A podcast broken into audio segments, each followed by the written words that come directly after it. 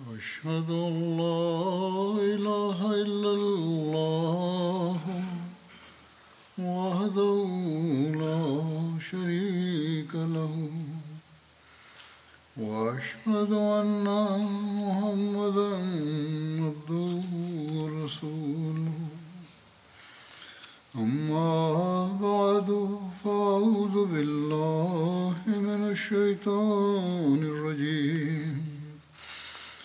بسم الله الرحمن الرحيم الحمد لله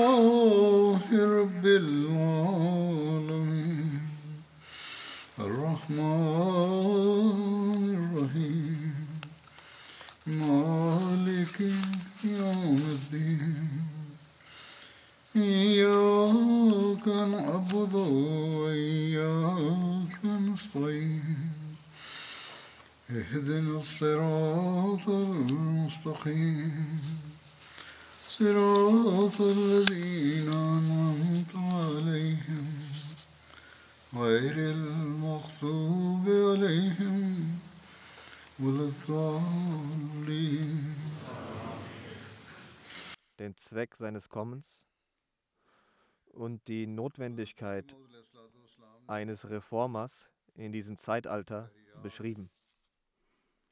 Er hat bewiesen, dass seine Entsendung von Allah aus ein absolutes Erfordernis der Zeit ist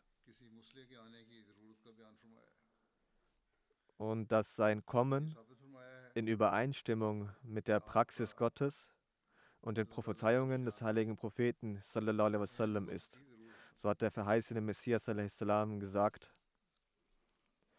Zur Vollendung der Argumentation möchte ich nun zeigen, dass Gott, der Allmächtige, der dieses Zeitalter voller Dunkelheit und tief versunken in Achtlosigkeit, Unglauben und Götzendienerei vorgefunden hat, und der das Schwinden des Glaubens, der Aufrichtigkeit und Gottesfurcht und Ehrlichkeit beobachtet hat, mich gesandt hat, um die intellektuellen sowie die Taten betreffenden Wahrheiten und die moralischen sowie die Glaubenswahrheiten in der Welt wiederherzustellen und den Islam vor den Angriffen zu schützen, die diesen göttlichen Garten unter dem Deckmantel der Philosophie, des, Naturali des Naturalismus, des Libertinismus, des Polytheismus und des Atheismus schädigen wollen. Deshalb, o Sucher der Wahrheit, überlegt, ob dies nicht die Zeit ist, in der der Islam göttliche Hilfe benötigt. Ist euch noch nicht klar geworden, welche Heimsuchungen der Islam im letzten Jahrhundert, dem 13. Jahrhundert, erlitten hat und welche unerträglichen Wunden wir durch die Ausbreitung des Irrglaubens zu ertragen hatten. Wisst ihr noch nicht, welche Katastrophen den Islam heimgesucht haben? Wisst ihr nicht, wie viele Menschen den Islam verließen? Wie viele zu Atheisten und wie viele zu Christen wurden? Und wie viel Polytheismus und wie viele zu Christen und Naturalisten wurden und wie viel Polytheismus und Ketzerei an die Stelle des Monotheismus und der Sunna des heiligen Propheten traten und wie viele Bücher in der Welt zur Widerlegung des Islam geschrieben und veröffentlicht wurden. Denkt darüber nach und sagt, wäre es nicht notwendig, dass Gott in diesem Jahrhundert einen Menschen schickt, der den Angriffen von außen widersteht? Wenn es notwendig ist, dann lehnt diese göttliche Segnung nicht wissentlich ab und entfernt euch nicht von der Person, deren Ankunft in diesem Jahrhundert unter den entsprechenden Umständen dieses Jahrhunderts unerlässlich war und von deren Kommen der heilige Prophet wasallam, berichtet hat. Dann sagt der verheißene Messias salam, über die Maßstäbe und Kriterien, nach denen die Wahrhaftigkeit einer zu erscheinenden Figur geprüft werden kann, folgendes. Um eine Person als wahrhaftig zu akzeptieren, ist es nicht notwendig, dass über ihn klare, explizite Mitteilungen in einem himmlischen Buch vorhanden sind. Wenn diese Bedingung notwendig wäre, so ist das Prophetentum keines Propheten beweisbar.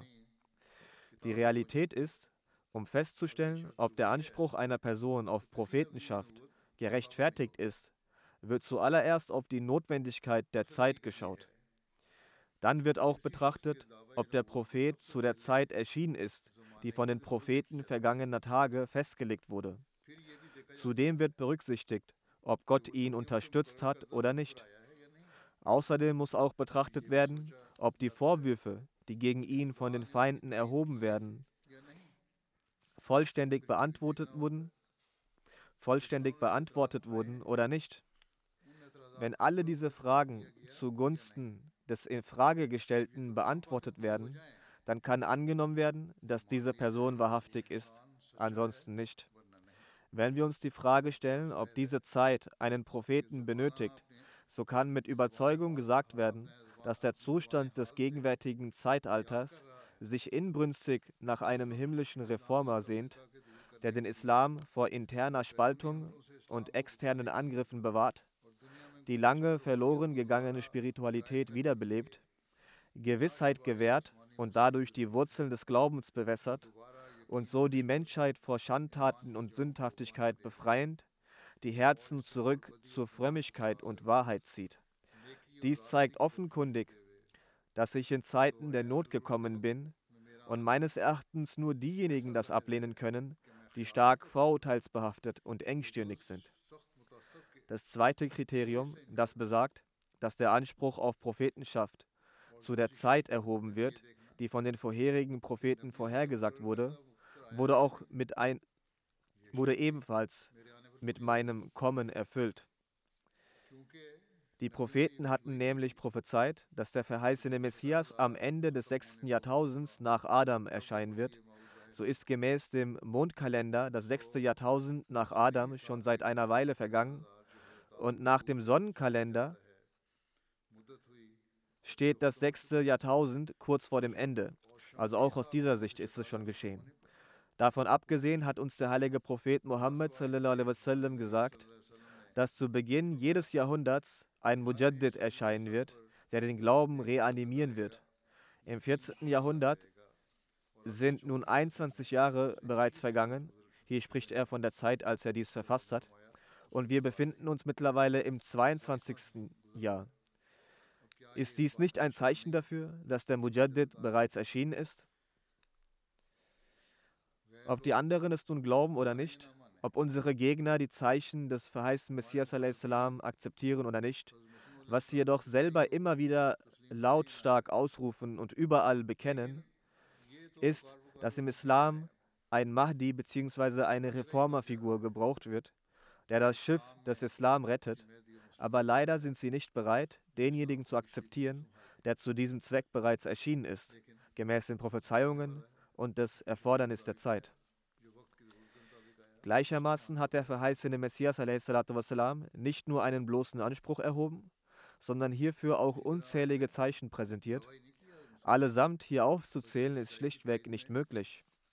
An einer Stelle erwähnt er, und ein großartiges Zeichen mit diesem Zeichen ist, dass seit bereits 23 Jahren in Brahine Ahmadiyya die Offenbarung existiert, dass die Menschen versuchen werden, diese Bewegung auszulöschen und jegliche Pläne schmieden werden. Aber ich, also Gott, werde diese Bewegung vergrößern und sie zur Vollkommenheit bringen. Sodann wird sie zu einer Armee werden und sie werden bis zum Tag der Auferstehung dominieren. Ich werde deinen Namen bis an die Enden der Welt bekannt machen und Menschen werden von weit her kommen und finanzielle Unterstützung wird von allen Seiten kommen. Vergrößert eure Häuser, denn die Vorbereitungen dafür finden im Himmel statt. Er sagt weiter, schaut nun, von welchem Zeitalter stammt diese Prophezeiung, die sich heute erfüllt hat.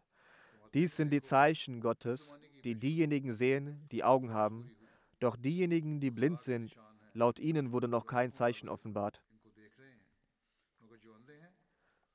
Auch in der Gegenwart sind der Fortschritt der Ahmadiyya-Gemeinde, die Beitritte in der Gemeinde zu Hunderttausenden und das Wachsen in Opferbereitschaft Beweise von der Verhaftigkeit des verheißten Messias. Heute gibt es kein Land auf der Erde, wo seine Botschaft nicht angekommen ist. wodurch seine Botschaft fromme Seelen nicht auf den Islam aufmerksam geworden sind und dadurch den Islam akzeptiert haben. Vielmehr kam es an einigen Orten vor, wo Allah der Allmächtige selbst Menschen recht geleitet hat und sie zur Gemeinde beigetreten sind. Trotz der Verfolgungen und Anfeindungen durch die Gegner hat Allah, der Hocherhabene, den Glauben der Mitglieder der Jamaat gestärkt und tut es auch weiterhin. So sind die Unterstützungen Allahs, die wir heute sehen dürfen, ein Mittel zur Stärkung des Glaubens eines Ahmadis. Ich möchte die Ereignisse von einigen Menschen nun vorstellen.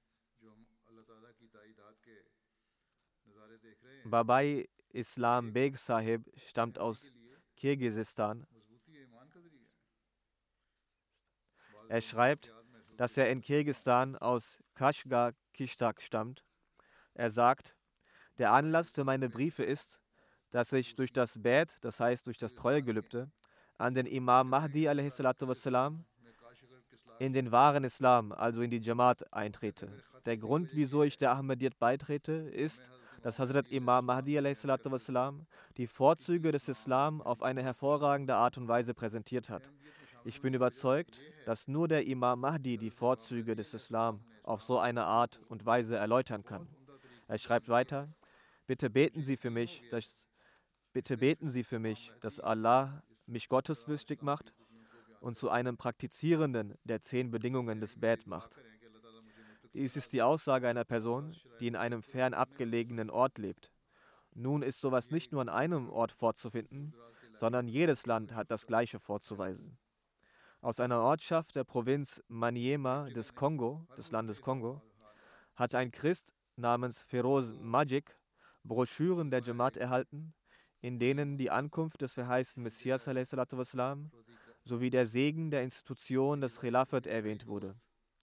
Nachdem er diese gelesen hatte, fand ein kompletter Wandel in ihm statt. Er sagt, ich war auf der Suche nach genau diesem Islam. Er hat das Bad geleistet und trat in die Ahmadiyyat ein. Genauso hat eine weitere Person, Hussein Sahib, durch das Lesen der Broschüren der Jamaat nicht nur das Bad geleistet, sondern begann die Botschaft selbst weiter zu verbreiten. Durch seine Tablir-Arbeit, das heißt Verbreitung der Botschaft von Islam Ahmadiyya, durch seine Tablir-Arbeit allein haben bis zum Zeitpunkt, wo sein Bericht ankam, fünf weitere Menschen Ahmadiyyat akzeptiert. Auf diese Art und Weise treten Menschen nicht nur selbst ein, sondern leisten auch Tablir. Dies sollte für alteingesessene Ahmadis ein Anlass zum Nachdenken sein, denn sie sollten auch der Tablir-Arbeit Aufmerksamkeit schenken. Als die Jamaat in einem Dorf aus der Region Shinyanga in Tansania etabliert wurde, beteten die Ahmadis anfangs im Schatten von Bäumen. Zu dieser Zeit begann ein Mann namens Mohammed von Guna, die Ahmadiyyat intensiv zu bekämpfen und zu befeinden. Er hatte sich mit ein paar Männern zusammengetan und überall rumsprechen lassen, dass diese Ahmadis gar keine Muslime sein würden und wir Muslime werden zügig hier eine Moschee bauen, womit er sich selbst meinte. Diese Person hatte von einer vermögenden Frau auch zusagen lassen, dass sie für die Moschee spenden wird. Auf der anderen Seite hat ein aufrichtiger Ahmadi, Ramazan Sahib, sein Land für den Moscheebau gewidmet. Die andere Person, die feindliche Person, hatte stark versucht, dass das genannte Stück Land in die Hände von Nicht-Ahmadis gelangt. Doch dieser Ahmadi blieb standhaft, sodass der Bau der Moschee der Jamaat begann und zu Ende gebaut wurde. In diesem Zeitraum kam die Botschaft der Jamaat sogar bis in das Haus dieses Gegners, des genannten Gegners an. Auch zu ihm nach Hause, der mit den Anfeindungen bestrebt war, kam also die Botschaft von Islam Ahmadiyya an. Und Allah hat seiner Frau und seinen Kindern befähigt, Ahmadiyya zu akzeptieren und nun steht er mit seinen Anfeindungen allein da. Wenn nun diese Person mit Verstand begabt ist, und Menschen solcher Art gibt es viele, dann sollte für sie dieses Zeichen allein genügen. Denn trotz seiner Anfeindungen hat Allah in den Herzen seiner eigenen Frau und Kinder das Feuer für den wahren Islam entfacht. Seine Bemühungen blieben erfolglos. Kann etwa ein Mensch solch einen Glauben und solch eine Umwandlung herbeiführen? Auf gar keinen Fall. Dies passiert allein durch die besondere Huld Allahs des Allmächtigen. So gibt es ein weiteres Beispiel von der Glaubensstärkung und der Unterstützung Allahs. Argentinien. Das ist jetzt ein ganz anderer Ort, weit entfernt. In Amerika. Manchmal sind die Begebenheiten aus Afrika, manchmal aus Russland, dann wiederum aus Amerika. Eine Frau von dort namens Marila Sahiba akzeptierte den Islam, doch aufgrund des schlechten Verhaltens der Muslime distanzierte sie sich immer mehr vom Islam. Sie war keine Ahmadi, sie akzeptierte bis jetzt nur den Islam. Als sie die Jamaat kennenlernte und sie in unserem Missionarshaus am Arabisch- und Islamunterricht teilnahm, trat sie nach einigen Monaten auch in die Jamaat ein. Sie sagte, ich habe durch das Bad Zufriedenheit erlangt, denn ich habe in den Lehren und Taten der Jamaat eine Harmonie gesehen und habe eine wahre Atmosphäre an Brüderlichkeit gesehen. In dieser wird jedem, ob alt oder neu, die Möglichkeit zu dienen gegeben und keine Art von Diskriminierung findet hier statt. Die Tochter der genannten Frau, welche eine Nicht-Muslima ist, die Tochter, ging in eine sunnitisch-islamische Schule, welche von den Arabern dort finanziert wurde. Als der Schulvorstand mitbekam, dass ihre Mutter in die Jamaat eingetreten war, setzten sie sie unter Druck und führten ihre Propaganda gegenüber der Jamaat. Als die Schulleitung mitbekam, dass ihre Tochter während eines Schulprojekts, anlässlich eines Schulprojekts, aus persönlichem Wunsch heraus für das, Jama für das Jamaat-Missionarshaus spezielle Dinge zur Dekoration hergestellt hatte, war die Schulleitung erbost darüber und sagte zu ihr, dass es sich für sie Schwierigkeiten ergeben werden, falls sie die Jamaat weiterhin unterstützt. Daher soll sie und ihre Mutter sich von der Jamaat trennen. Als ihre Mutter hiervon mitbekam, wechselte sie wechselte sie ihre Tochter ohne zu zögern auf eine andere Schule und sagte, jetzt sind wir beide beruhigt, dass wir nun nicht mehr wegen unserer Religion diskriminiert werden. Ich habe die Jamaat als wahrhaftig akzeptiert, daher werde ich vor anderen Leuten auch mit Stolz und Freude dies kundtun, auch wenn es anderen möglicherweise nicht gefällt. Das ist der Glaube, der in diesen Leuten entsteht. Russland. In Bukhara, Usbekistan, gibt es einen frommen Ahmadi namens Sunu Sultan Sahib.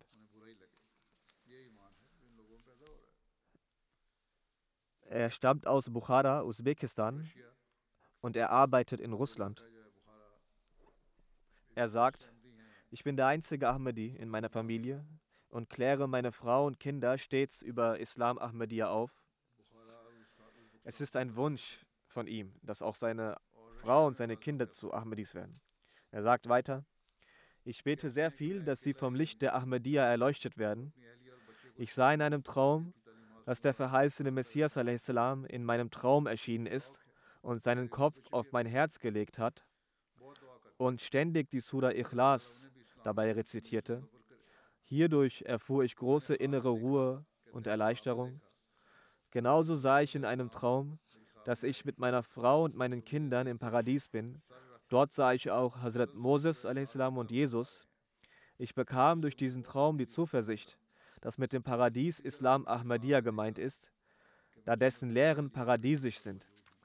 Und Allah wird durch seine Huld meine Frau und meinen Sohn auch in dieses Paradies einführen. Nach dem Traum waren erst ein paar Tage vergangen, als Allah das Herz meines 19-jährigen Sohnes, Dear Begsun, für Islam Ahmadiyya geöffnet und er das Bett abgelegt hat. Für mich war dies ein sehr glücklicher Tag. Ich kann die Emotionen nicht in Worte fassen. Möge Allah genau so auch das Herz meiner Ehefrau öffnen und sie in den Schoß der Ahmadiyya bringen. Das ist der Eifer und Elan dieser Menschen. Als nächstes, eine neu konvertierte Frau aus Großbritannien sagt, dass sie einen muslimischen Hintergrund habe und einer stark konservativen sunnitischen Familie angehört. Sie erzählt, uns wurde gesagt, dass der sunnitische Islam der wahre Islam sei. Eines Tages berichtet sie, dass sie in der Nähe ihrer Universität in Gillingham den Gebetsruf von der Nasir-Moschee hörte und daraufhin zu Hause ihrem Vater erzählte, dass in der Nähe ihrer Universität sich auch eine schöne Moschee befindet. Daraufhin recherchierte ihr Vater und stellte fest, dass diese Moschee den Ahmadis gehört. Hierauf verbat er ihr strengstens dorthin zu gehen, da diese Menschen, da diese Moschee den Qadianis gehört und diese nicht an das Khatm Nubuwwat, Siegel der Propheten, glauben würden. Hier auch wieder alles falsche Anschuldigungen wieder. Und dass diese einen eigenen Propheten ernannt hätten, etc. Daher bleib du fern von dieser Moschee, sagte er. Sie erzählt, zunächst hielt ich mich an diese Anweisung, doch mein Herz war nicht überzeugt.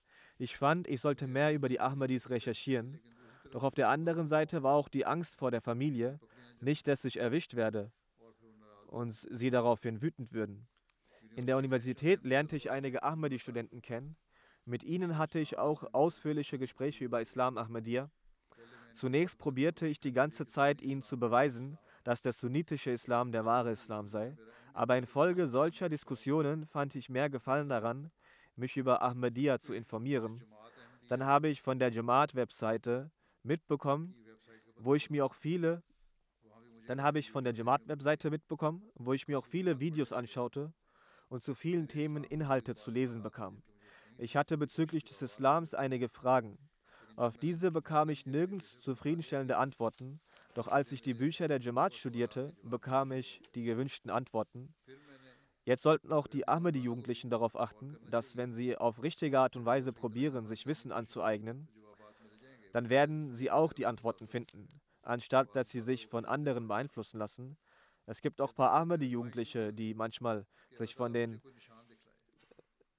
von den Fremden beeinflussen lassen. Dann erzählt sie weiter, wie sie anfing zu beten, dass Allah ihr ein Zeichen zeigen solle.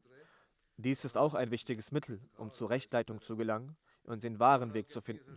Ungeachtet dessen, ob es neue oder alte Ahmadis sind, sollte man Allah darum bitten, dass der eigene Glaube festbleibt und Allah seine Zeichen zeigt und stets Rechtleitung gewährt. Sie sagt, dass sie in dieser Zeit sehr viele Träume gesehen hat. In einem Traum sah sie, dass sie an der Seite eines Flusses steht und auf der anderen Seite der vierte Khalif in eine Halle geht. Sie sagt, ich möchte den Fluss überqueren, um auf die andere Seite zu gelangen, doch die Strömung ist sehr stark. Daraufhin sagt der vierte Khalif, dass Allah seine Diener nicht alleine lässt. Daraufhin trocknet der Fluss aus und ich gelange auf die andere Seite. In einem anderen Traum sah sie auch mich, sagte Sur, also Hasur. In einem anderen Traum sah sie auch mich in einem Zustand, der sehr beeindruckend für sie war. In einem weiteren Traum sah sie ihre Großmutter, wie sie zu ihr sagt, wenn du nach Islamabad gehst, dann denke auch an mich in deinen Gebeten. Sie sagt, diese Träume waren ein klares Zeichen für mich und so legte ich das Bett ab. Die Menschen an die Hand nehmend zu Ahmadiyya zu bringen und im Herzen den Glauben stärken, wenn das nicht Allahs unterstützende Zeichen sind, was dann? Dann schauen Sie als nächstes ein Land auf dem afrikanischen Kontinent. In einem Dorf hat Allah einen Menschen nicht nur damit gesegnet, das Bett abzulegen, sondern danach auch für die Stärkung seines Glaubens gesorgt.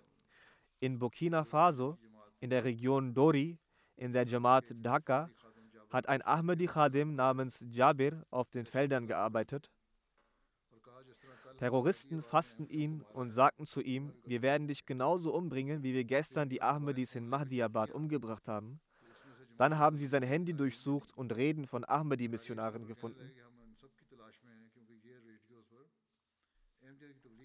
Sie sagten, dass sie all diese Missionare aufsuchen werden, weil diese im Radio die Botschaft der Gemeinde verbreiten.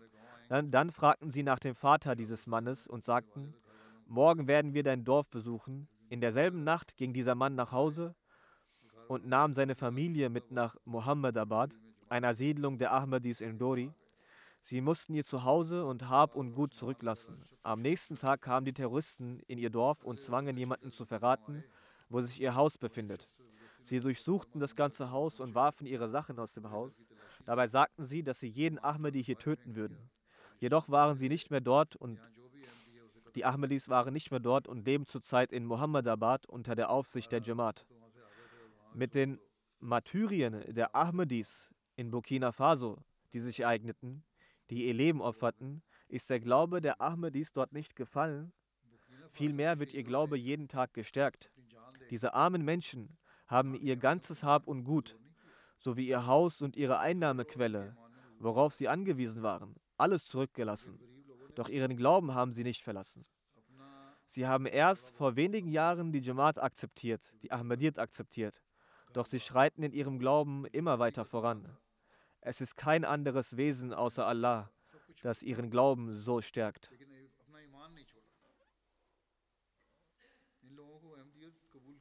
چند سال گزرے auf der einen Seite sehen wir trotz der Verfolgung gegen Ahmadis Bilder festen Glaubens und gleichzeitig sieht man auch häufig und wiederholt, wie Allah die Herzen der Menschen für die Akzeptanz des verheißten Messias wassalam, öffnet. Wie auch er wassalam, erklärte, ist dies die Zeit, suchet und dann wird auch Allah bei der Suche nach der Wahrheit helfen. In Zentralafrika gibt es einen Ort namens Yaloke, der Muallim von dort sagt, wir waren für Tabligh-Zwecke unterwegs und 150 Menschen sammelten sich an, um uns zuzuhören. Er sagt, dass er eine Rede hielt, in der er über die Zeichen für die Ankunft des verheißten Messias salam, sprach und später wurden Fragen gestellt. Der Hauptimam aus der lokalen Gegend namens Sansa Umar Sahib bat darum, etwas sagen zu dürfen. Er begann mit den Worten des Verses und sprich, gekommen ist die Wahrheit und dahingeschwunden ist das Falsche. Siehe, das Falsche schwindet schnell.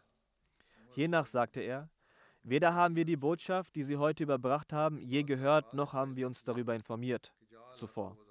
Aller Preis gebührt Allah, dass die Wahrheit heute unser Dorf erreicht hat.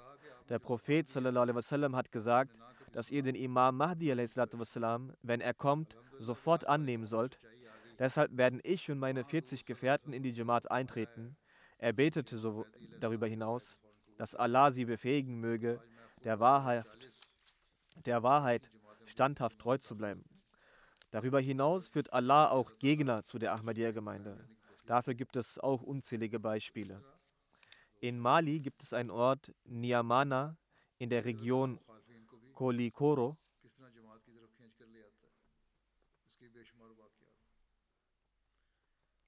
Es wird berichtet, dass die Gemeinde von Kolikoro dieses Jahr ihre Jalsa Salana dort abgehalten hat. Davor wurden auf dem Radio Ankündigungen zur Jalsa gemacht. Da dieses Dorf sehr entfernt liegt, hat das Radio dort manchmal Empfang und manchmal keinen Empfang. In diesen Tagen konnte man dort das Radio aber hören.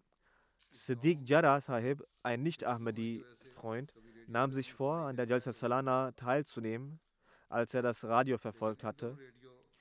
Ihn begleitete sein Freund, der ihn zu überreden versuchte, die Lehren der Ahmadiyyat nicht zu, anzuhören.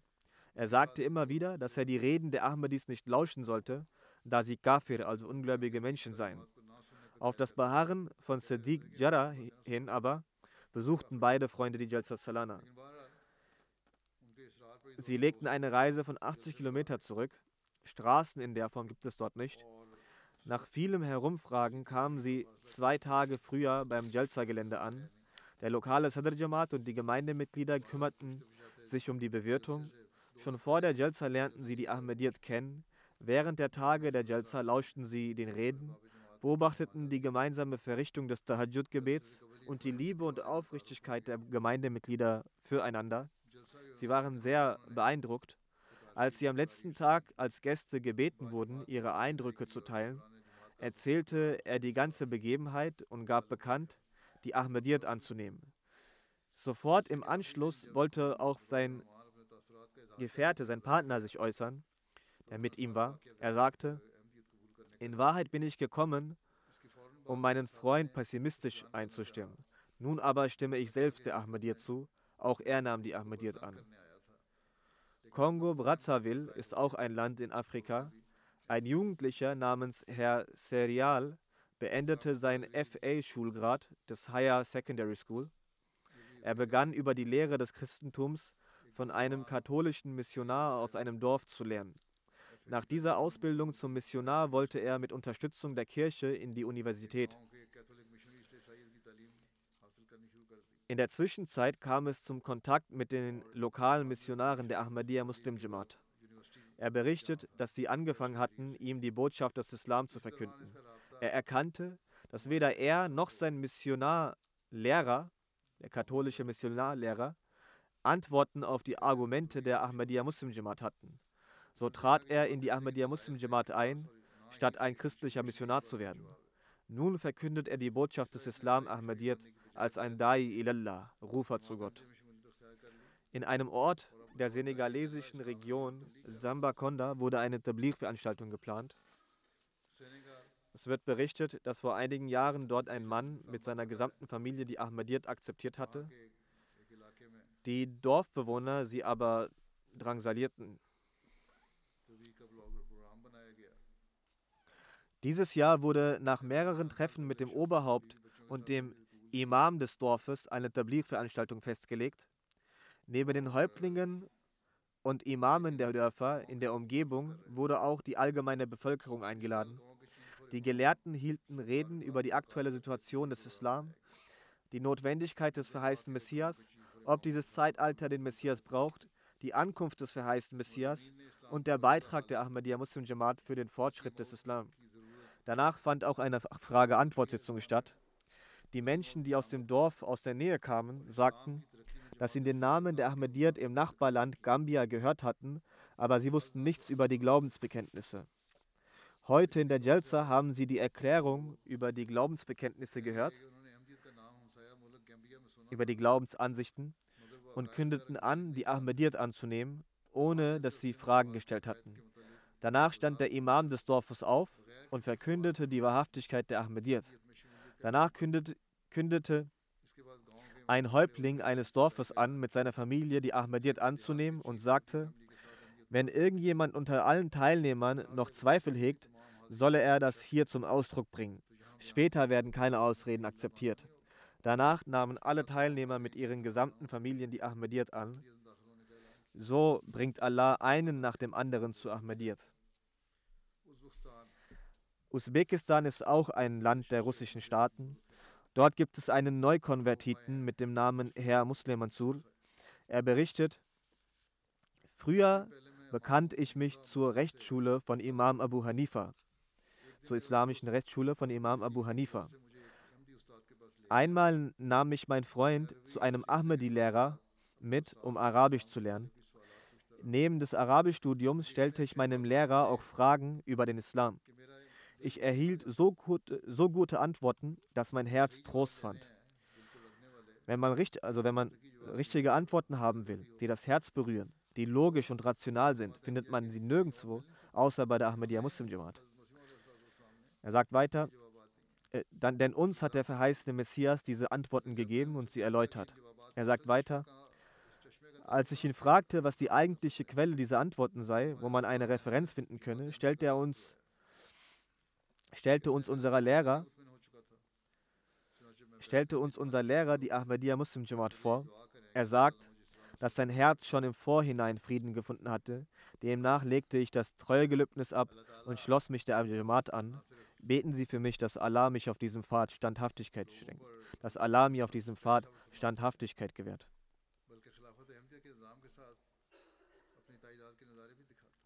Allah eröffnet den Menschen nicht nur die Wahrhaftigkeit des verheißenen Messias, sondern zeigt den Menschen auch seine Unterstützung für das Khilafat der Ahmadiyya. Und durch Träume festigt er, ihre, festigt er die Ahmadis schon im Voraus. In Senegal gibt es eine Region namens Tambakunda. Der Muallim dort ging auf eine Tablir-Reise. Er erzählt, die Muallimin hatten mit dem Tablir angefangen und die Gemeinde vorgestellt. Als eine Person namens Muhammad Diallo fragte, sind Sie von der Ahmadiyya-Gemeinde? Der Muallim Sahib bejahte dies. Diallo Sahib erwiderte, wie er erst am gestrigen Tag in einem Traum gesehen hat, dass eine Person in seinem Traum vorkam, die sagte, dass von allen Gruppierungen im Islam die Ahmadiyya-Gemeinde wahrhaftig ist und den wahren Islam vermittelt. So trete darin ein. Diallo Sahib erzählte weiter, und nun am nächsten Tag sind sie erschienen. So muss sicherlich etwas Wahres daran sein. Daraufhin zeigte der Muallim Saab ihm mit dem Handy Bilder der Khalifen der Ahmadiyya. Er hatte ihm auch mein Bild gezeigt. Als er mein Bild sah, sagte er, das ist die Person, die zu mir in meinem Traum kam und auch darin sagte, dass er der Khalif der Ahmadiyya-Gemeinde ist. Während er diese Begebenheit erzählte, kamen ihm Tränen in die Augen und an Ort und Stelle verkündete er samt seiner Familie, dass er in die Ahmadiyya-Gemeinde eintreten wird und er macht auch Tabligh heutzutage. Dann gibt es eine weitere Begebenheit, wo die Ahmadiyya infolge eines Traums akzeptiert wurde. Diese ereignete sich in Kongo-Kinshasa, jetzt wieder ein komplett anderes Land, hunderte Meilen entfernt. Dort gibt es einen lokalen Sadr Jamaat, den Vorgesetzten der Jamaat, Basim Munir, der vom Christentum zu Ahmadiyya konvertiert ist. Er erzählt, als die Missionare der Gemeinde hierher kamen, um die Botschaft zu verkünden, hatte ich den Islam noch als eine terroristische Religion betrachtet. Genau das ist eben die Propaganda der Nichtmuslime über den Islam. Aber der Islam, über den die Ahmadi-Missionare erzählten, war für mich ungewohnt und erstaunlich. Am Christentum hatte ich sowieso kein Interesse mehr. Ich sah, wie sich all, alles dies zutrug und ich war sehr beunruhigt. So fing ich an zu beten. Ich sah währenddessen in der Nacht einen Traum. Darin kam eine weise Person zu mir und sagte, lassen Sie los. Und diese Person zu mir sagte, lasse sie los und komm hierher. Allah erklärte mir folgende Deutung dieses Satzes. Ich soll das Christentum loslassen und zu Ahmadiyya kommen. So habe ich das Bett abgelegt und bin in die Ahmadiyya eingetreten. Ein anderes Ereignis aus Tschad, einem weiteren Land in Afrika. Es handelt von Abdullah Musa, der von einem arabischen Stamm abstammt. Der leitende Missionar dort in Tschad hat geschrieben, einer unserer lokalen Muallimin ging los, um ihn zu treffen. Der Muallim ging auch in ihre Region für eine Arbeit von Humanity First. Als der Muallim das zweite Mal in ihren Ort ging, hatte er ihm, das, hat er ihm dann das Buch des verheißten Messias, die Philosophie der Lehren des Islam in arabischer Übersetzung zum Lesen gegeben. Nach ein paar Wochen kam Abdullah Sahib in die Hauptstadt von Tschad er hatte den Muallim kontaktiert und stellte Fragen über den Tod Jesu. Er sagte, ich habe über das ich habe viele Gelehrte über die Glaubenslehre des Lebendigseins Jesu befragt, aber keiner konnte mir zufriedenstellende Antworten geben. Die Nacht hatte er bei dem Muallim Sahib verbracht. Die ganze Nacht stellte er Fragen über die Ahmadiyya und über den verheißenen Messias. Dann sagte er, ich werde zu Allah beten, sodass er mich recht leitet. Dann am nächsten Morgen nach dem Fajr-Gebet schlief er ein, doch plötzlich wachte er auf. Er sagte zum Muallim Sahib, als ich geschlafen habe, habe ich im Traum eine Stimme gehört, die den Versteil sagte, Ya'atim ba'dismuhu Ahmed, also der nach mir kommen wird, sein Name wird Ahmed sein. Als der Muallim Sahib über diesen, ihn über diesen Vers informierte, dass darin ein Argument für die Wahrhaftigkeit der Ahmadiyya-Gemeinde liegt, sagte Abdullah Sahib, Gott hat mich nun recht geleitet. Außerdem ist er gebildet, was die arabische Sprache angeht. Wie dem auch sei, auch das ist eine Bedeutung von dem Vers und so ist er dann Ahmedi geworden. Als nächstes eine Begebenheit auf den Marshallinseln. Diese Republik ist ein kleiner Inselstaat in Amerika. Der Missionar von dort schreibt, dass Hamal Lajer Sahib ein Professor an der Hochschule ist. Er musste einen Vers der Mollem Sahib musste einen Vers des Heiligen Koran in die marschalesische Sprache übersetzen, wofür der Missionar den Professor kontaktierte. Als er zum Übersetzen zu ihm ging und der Professor feststellte, dass ein Koranvers übersetzt werden sollte, wurde er nervös. Der Islam war für ihn als ganz Neues. Er sagte, ich habe immer Angst davor, irgendetwas Religiöses zu übersetzen, vor allem weil zwischen der Bibel und dem Koran ein großer Unterschied herrscht. Nichtsdestotrotz hatte er die Übersetzung gemacht. Der Missionar erzählt, nach ein paar Monaten hatte ich begonnen, die maschalesische Sprache von dem Professor zu erlernen. Er kam zum Unterrichten in die Moschee, währenddessen es oft zum Gespräch über den Islam kam. Ich stellte ihm die Lehren des heiligen Propheten vor, infolgedessen der Professor nun sehr gut über die islamischen Lehren informiert war. Ich hatte kurz zuvor, also Hasur, ich hatte kurz zuvor der Jamaat auf den Marshallinseln die Anweisung gegeben, das Buch des verheißten Messias al-Islam, unsere Lehre, in die marschalesische Sprache zu übersetzen, denn die religiöse Erziehung neuer Ahmadis ist immer sehr vonnöten. Der Missionar sagt hierzu, ich habe dann wieder mit Lajar Sahib diesbezüglich ich habe dann wieder Laja Sahib, den Professor, diesbezüglich gefragt und er war bereit, bei der Übersetzung zu helfen. Er berichtet weiter. Mittlerweile hatte sich seine Auffassung vom Islam komplett geändert.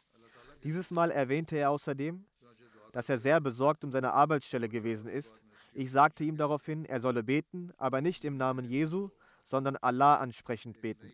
So pflegte er zu beten und wenige Wochen später hatte das Kultusministerium eine neue Abteilung in seinem Bereich eröffnet und ihm die Arbeitsstelle gegeben. Er hatte sich dort beworben und sofort die Stelle erhalten. Der Professor erzählte, wenn ich nun bete, hüte ich mich davor, im Namen Jesu zu beten. Stattdessen bete ich zu Allah. Stattdessen bete ich zu Gott. Nach einer Weile bekam er auch die Genehmigung für die Arbeitsstelle. Nachdem er dieses Zeichen der Akzeptanz des Gebets gesehen und die Worte des verheißenen Messias gelesen hatte, legte Lajer Sahib das Bett ab und die maschalesische Übersetzung des Buches des verheißenen Messias al-Islam, unsere Lehre, wurde ebenfalls abgeschlossen. Sehen Sie, wie Allah der Allmächtige die Herzen der Menschen zum Islam und verheißenen Messias al-Islam lenkt. Einst behauptete das Christentum, auf der ganzen Welt seine Fahnen, hissen, seine Fahnen zu hissen. Und jetzt sind es die Christen, die sich unter dem Banner des Gesandten Allahs, Muhammad versammeln. Wenn diese sogenannten Hüter der Religion es nicht schaffen, trotz all dem ihre Augen nicht zu öffnen, dann ist ihre Angelegenheit Gottes Sache. Die Arbeit, die Allah durch die Gemeinde des verheißten Messias umsetzen lässt, um die Botschaft des Islam bis an die Enden der Welt zu tragen, wird inshallah definitiv sich ausweiten, wachsen, sich ausweiten, wachsen und gedeihen. Es gibt keinen, der diese göttliche Mission, diese göttliche Sache stoppen kann. Aber auch jeder Ahmadi sollte verstehen, dass es nicht nur ausreicht, an den Anspruch des verheißten Messias zu glauben, sondern wir sollten in uns jene reinen Veränderungen hervorrufen, die die von Allah gesandte Lehre wahrhaftig widerspiegeln. Eine Veränderung, die widerspiegelt, dass man mit Taten der Sunna, der Praxis des heiligen Propheten folgt. Erst wenn dies vorliegt, werden wir zu Erben der huldvollen Gaben Allahs werden. Möge Allah uns auch dazu befähigen. Beten Sie weiter stetig für die Palästinenser. Möge Allah sie von dieser Grausamkeit erlösen, die gegen sie begangen wird. Wie behauptet wird, herrscht nun für ein paar Tage eine Feuerpause, damit lebensnotwendige Hilfslieferungen möglich sind. Doch was wird danach passieren? Werden sie sie etwa nach den Hilfslieferungen wieder anfangen zu töten? Die Intentionen der israelischen Regierung jedenfalls erscheinen gefährlich. Denn einer ihrer Regierungsberater hat in den letzten Tagen seinen Austritt aus der Regierung angekündigt, wenn nach dieser Feuerpause nicht sofort wieder der Krieg aufgenommen werde. Das sind die Denkweisen dieser Leute. Die Großmächte bekunden zwar äußerlich Mitleid, aber sie wollen keine Gerechtigkeit üben und nehmen diese Angelegenheit gar nicht ernst. Sie denken, der Krieg würde nur bis dort begrenzt bleiben, während sie sich gar nicht erst richtig bewusst darüber sind. Aber die Vernünftigen unter ihnen fangen auch schon an zu sagen, dass dieser Krieg nicht nur auf die dortigen Regionen begrenzt bleiben, sondern sich ausweiten und auch ihre eigenen Länder erreichen wird. Die muslimischen Regierungen haben nun auch angefangen, sich dagegen auszusprechen. So soll der König Saudi-Arabiens auch gesagt haben, dass die Muslime eine gemeinsame Stille, eine gemeinsame Stimme darstellen sollten. Und tatsächlich müssen sie auch gemeinsam eine Stimme erheben. Und hierzu muss nun konsequent auch eine Bemühung unternommen werden. Möge Allah ihnen, möge Allah ihnen, als da dieses Bewusstsein in ihnen aufgekommen ist, auch ermöglichen, dies in die Tat umzusetzen. Wie dem auch sei, widmen Sie den Gebeten sehr viel Aufmerksamkeit. Nach dem Gebet werde ich auch einige Totengebete in Abwesenheit leiten. Zuerst werde ich Abdus Salam Arif Sahib Murabbi Silsila gedenken. Im Alter von 54 Jahren ist er in den letzten Tagen verstorben. Wahrlich, Allah sind wir und zu ihm kehren wir heim. Er war durch Allahs Huld Musi, also Anhänger des Wasiat-Systems der Jamaat. Seine Familie und Verwandtschaft fand durch seinen Urgroßvater mütterlicherseits zu Ahmadiyya, Haji Hassan Khan Sahib, der 1937 in der Ära des zweiten Khilafats die Ahmadiyya angenommen hatte. Die Ehefrau des Verstorbenen ist schon zuvor gestorben. Allah hatte ihm zwei Söhne geschenkt, Beide Söhne sind Hafiz Quran, also beherrschen den Koran komplett auswendig. Einer ist darüber hinaus Murabbi Silsila, der andere ist auch Waqf Sindgi, der sein Leben also dem Dienst der Gemeinde verschrieben hat. Ich denke zumindest, dass auch der andere Bruder Waqf für Zindagi ist. Sein Sohn Abdul Momin, der Murabbi Silsila ist, sagt, er, also der Vater von ihm, war sehr liebevoll. Er hat uns mit sehr viel Liebe erzogen. Er hatte nicht nur Liebe zu seinen Kindern, sondern auch eine auf Verbundenheit und Liebe basierende Beziehung zu seiner Verwandtschaft. Zu den anderen Mitmenschen hatte er auch eine sehr, ein sehr liebevolles Verhältnis. Genau aus diesem Grund kamen sehr viele Leute nach seinem Tod und brachten zum Ausdruck, dass sie mit ihm in Kontakt standen. Der Sohn sagt weiter, er hat in unsere Herzen die Liebe zu Allah und dessen Gesandten, zum verheißten Messias und zum Khilafat dermaßen stark eingepflanzt, dass diese niemals aus unseren Herzen verschwinden kann. Vielmehr hat er uns gesagt, dass wir auch unseren Nachkommen dies vermitteln und dazu anhalten sollen. Genau, beide Brüder sind Waqf, also der andere Bruder ist ebenfalls Waqf. Er sagt, als unsere Mutter verstarb, legte er uns nahe, Geduld zu üben, uns in Geduld zu üben, und auch selbst legte er Geduld an den Tag. Ein Freund von ihm namens Raja Mubarak Sahib, der ebenfalls Murabbi ist, sagt, ich war sein Klassenkamerad in der Jamia und auch später im Tätigkeitsbereich nach Absolvieren der Jamia habe ich die meiste Zeit mit ihm verbracht. Er war ein engelhafter Mensch. Seine Gottesdienste hatten ein hohes Niveau und er war auch ein sehr ehrbarer und weiser Mensch. Ich habe viel von ihm gelernt. Seine Sprache war sehr kultiviert. Er stützte seine Aussagen immer mit Argumenten. Er stritt sich nie mit jemandem. Andere Leute stritten sich mit ihm überschritten auch das Maß, doch er begrüßte sie immer offen und mit Freundlichkeit. Er hatte nie versucht, jemanden zu demütigen oder bloßzustellen. Er kümmerte sich um jeden. Und genau das ist auch das wahre Merkmal eines wahren Murabbis. Er sagt weiter, wo auch immer er lebte, pflanzte er die Liebe zum Khilafat in die Herzen unzähliger Leute. Er hat mit einer solchen Tiefgründigkeit die Gemeindemitglieder erzogen, dass von überall, wo er wohnhaft war, Leute zum Zeitpunkt seines Todes kamen und bei der Erwähnung von Murabi Sahib in Tränen ausbrachen und sagten, unsere Gemeinde ist jetzt weise geworden. Er ging mehrere Meilen zu Fuß, wenn er sich auf Touren begab. Fünf bis zehn Kilometer legte er einfach zu Fuß zurück.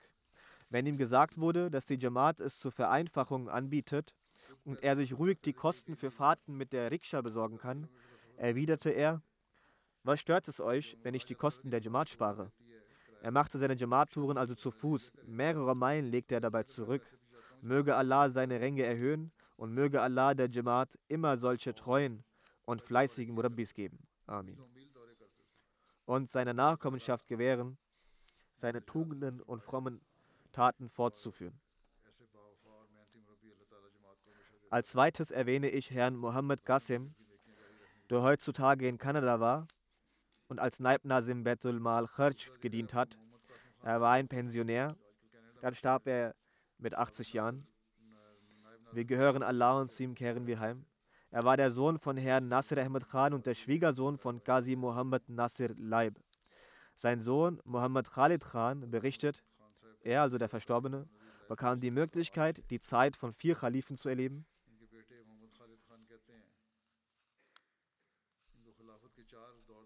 In der gesamten Ära des dritten Khalifen hatte er darüber hinaus die Möglichkeit, im Büro des Privatsekretärs des Khalifen zu dienen.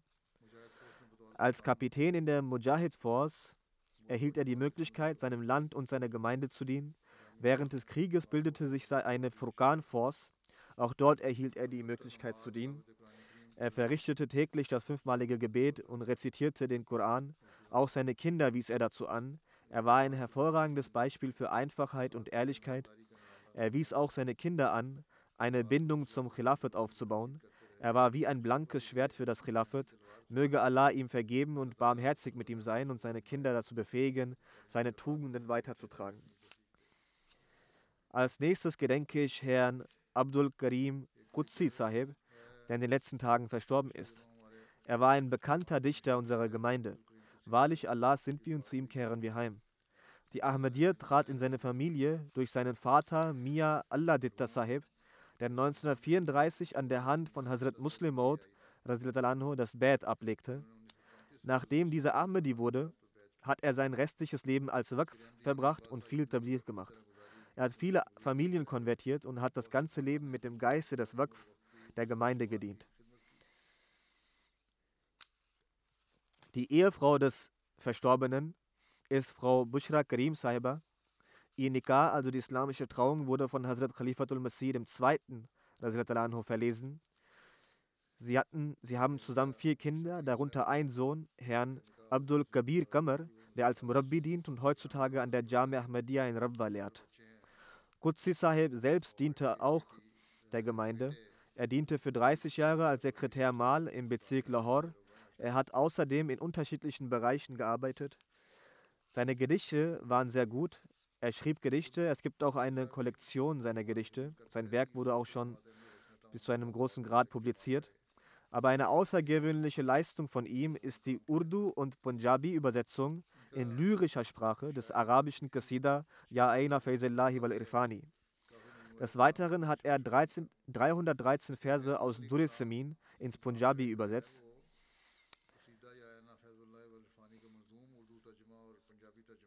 Es gab einen Lebensabschnitt, wie er es selbst formuliert, in dem er etwas den Verstand verlor und er dachte, dass er etwas freier von der Gemeinde leben müsste. Er hat selbst davon von dieser Zeit geschrieben.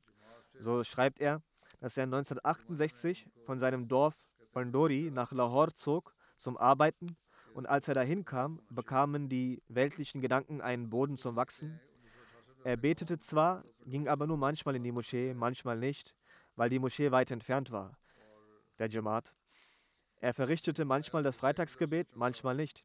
Er berichtet, dass er einmal zu einem Freund eingeladen war.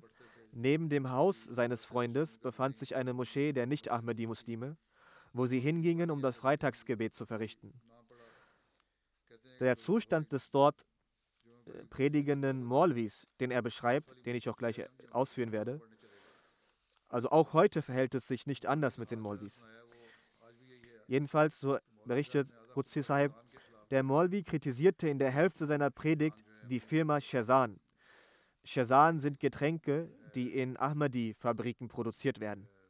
Jedenfalls sagte er, dass der Molvi neben anderen Sachen den Betenden erzählte, dass diese Leute darin auch Erde aus Rabwa beimischen würden. Das heißt, dass sie die Erde Rabwas in die Shazan-Getränke angeblich beimischten. Deshalb solle man das keinesfalls trinken.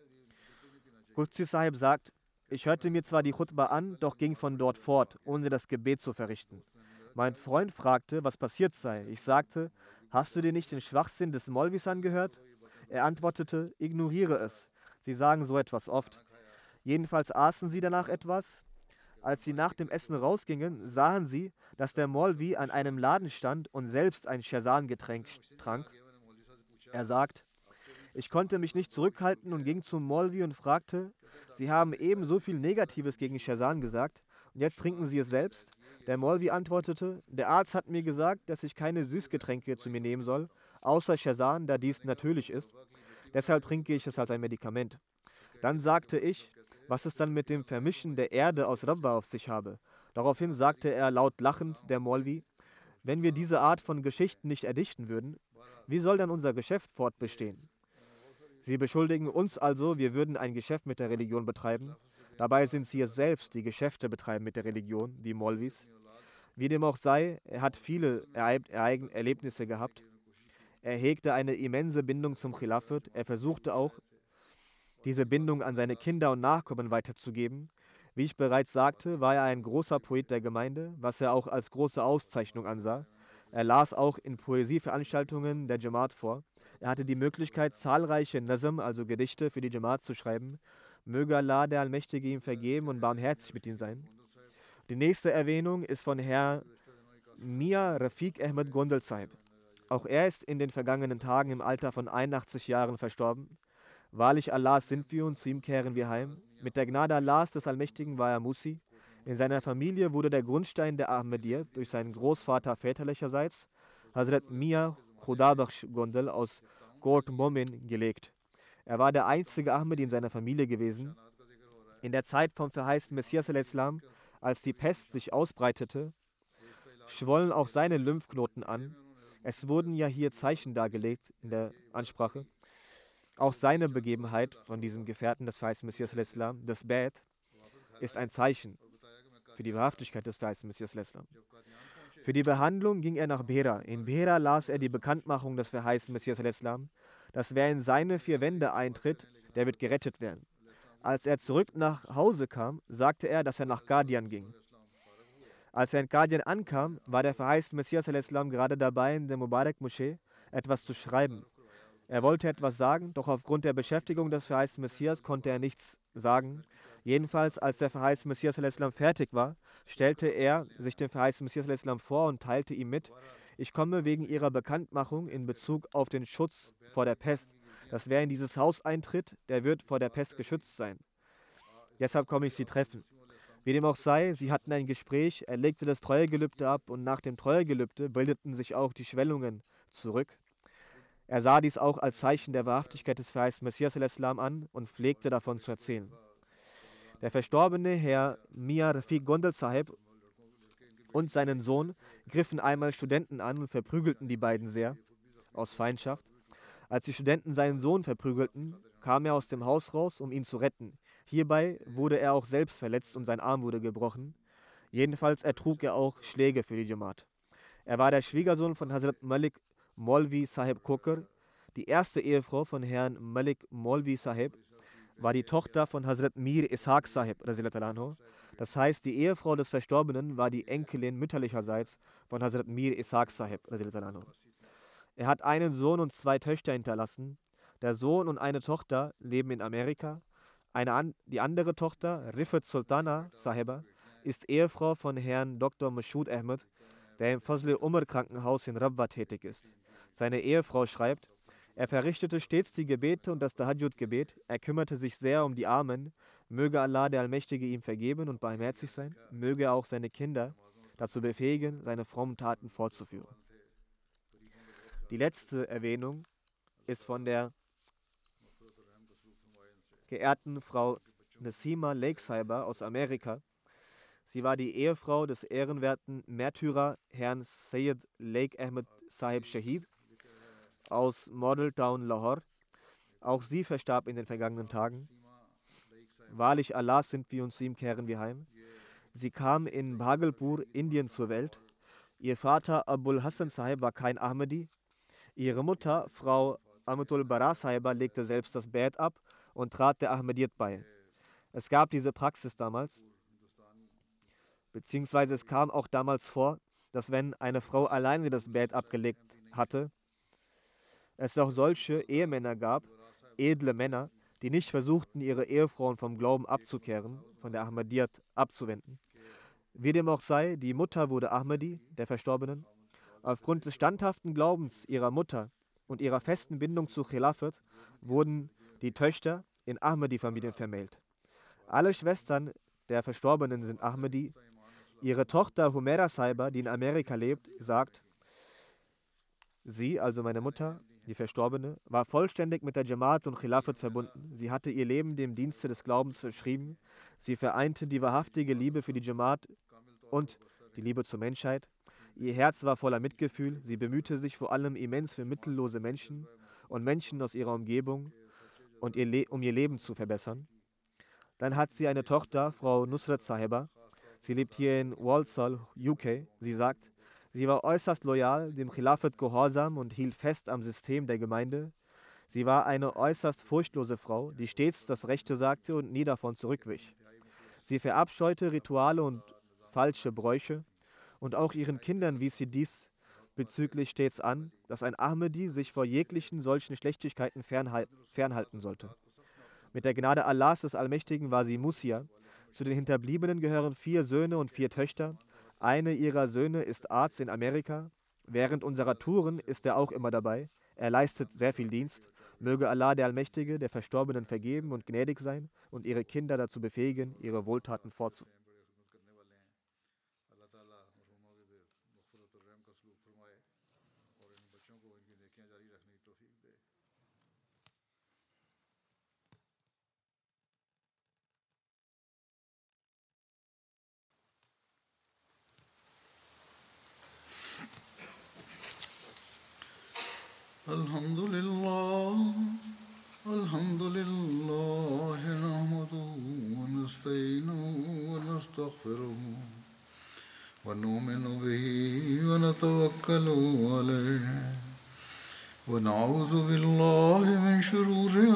أنفسنا ومن سيئات أعمالنا. من يهده الله فلا مضل له ومن يضلل فلا هادي له. ونشهد أن لا إله إلا الله ونشهد أن محمدا عبده ورسوله. عباد الله الله يأمر بالعدل والإحسان وإيتاء ذي القربى وينهى عن الفحشاء والمنكر والبغي يعظكم لعلكم تذكرون واذكروا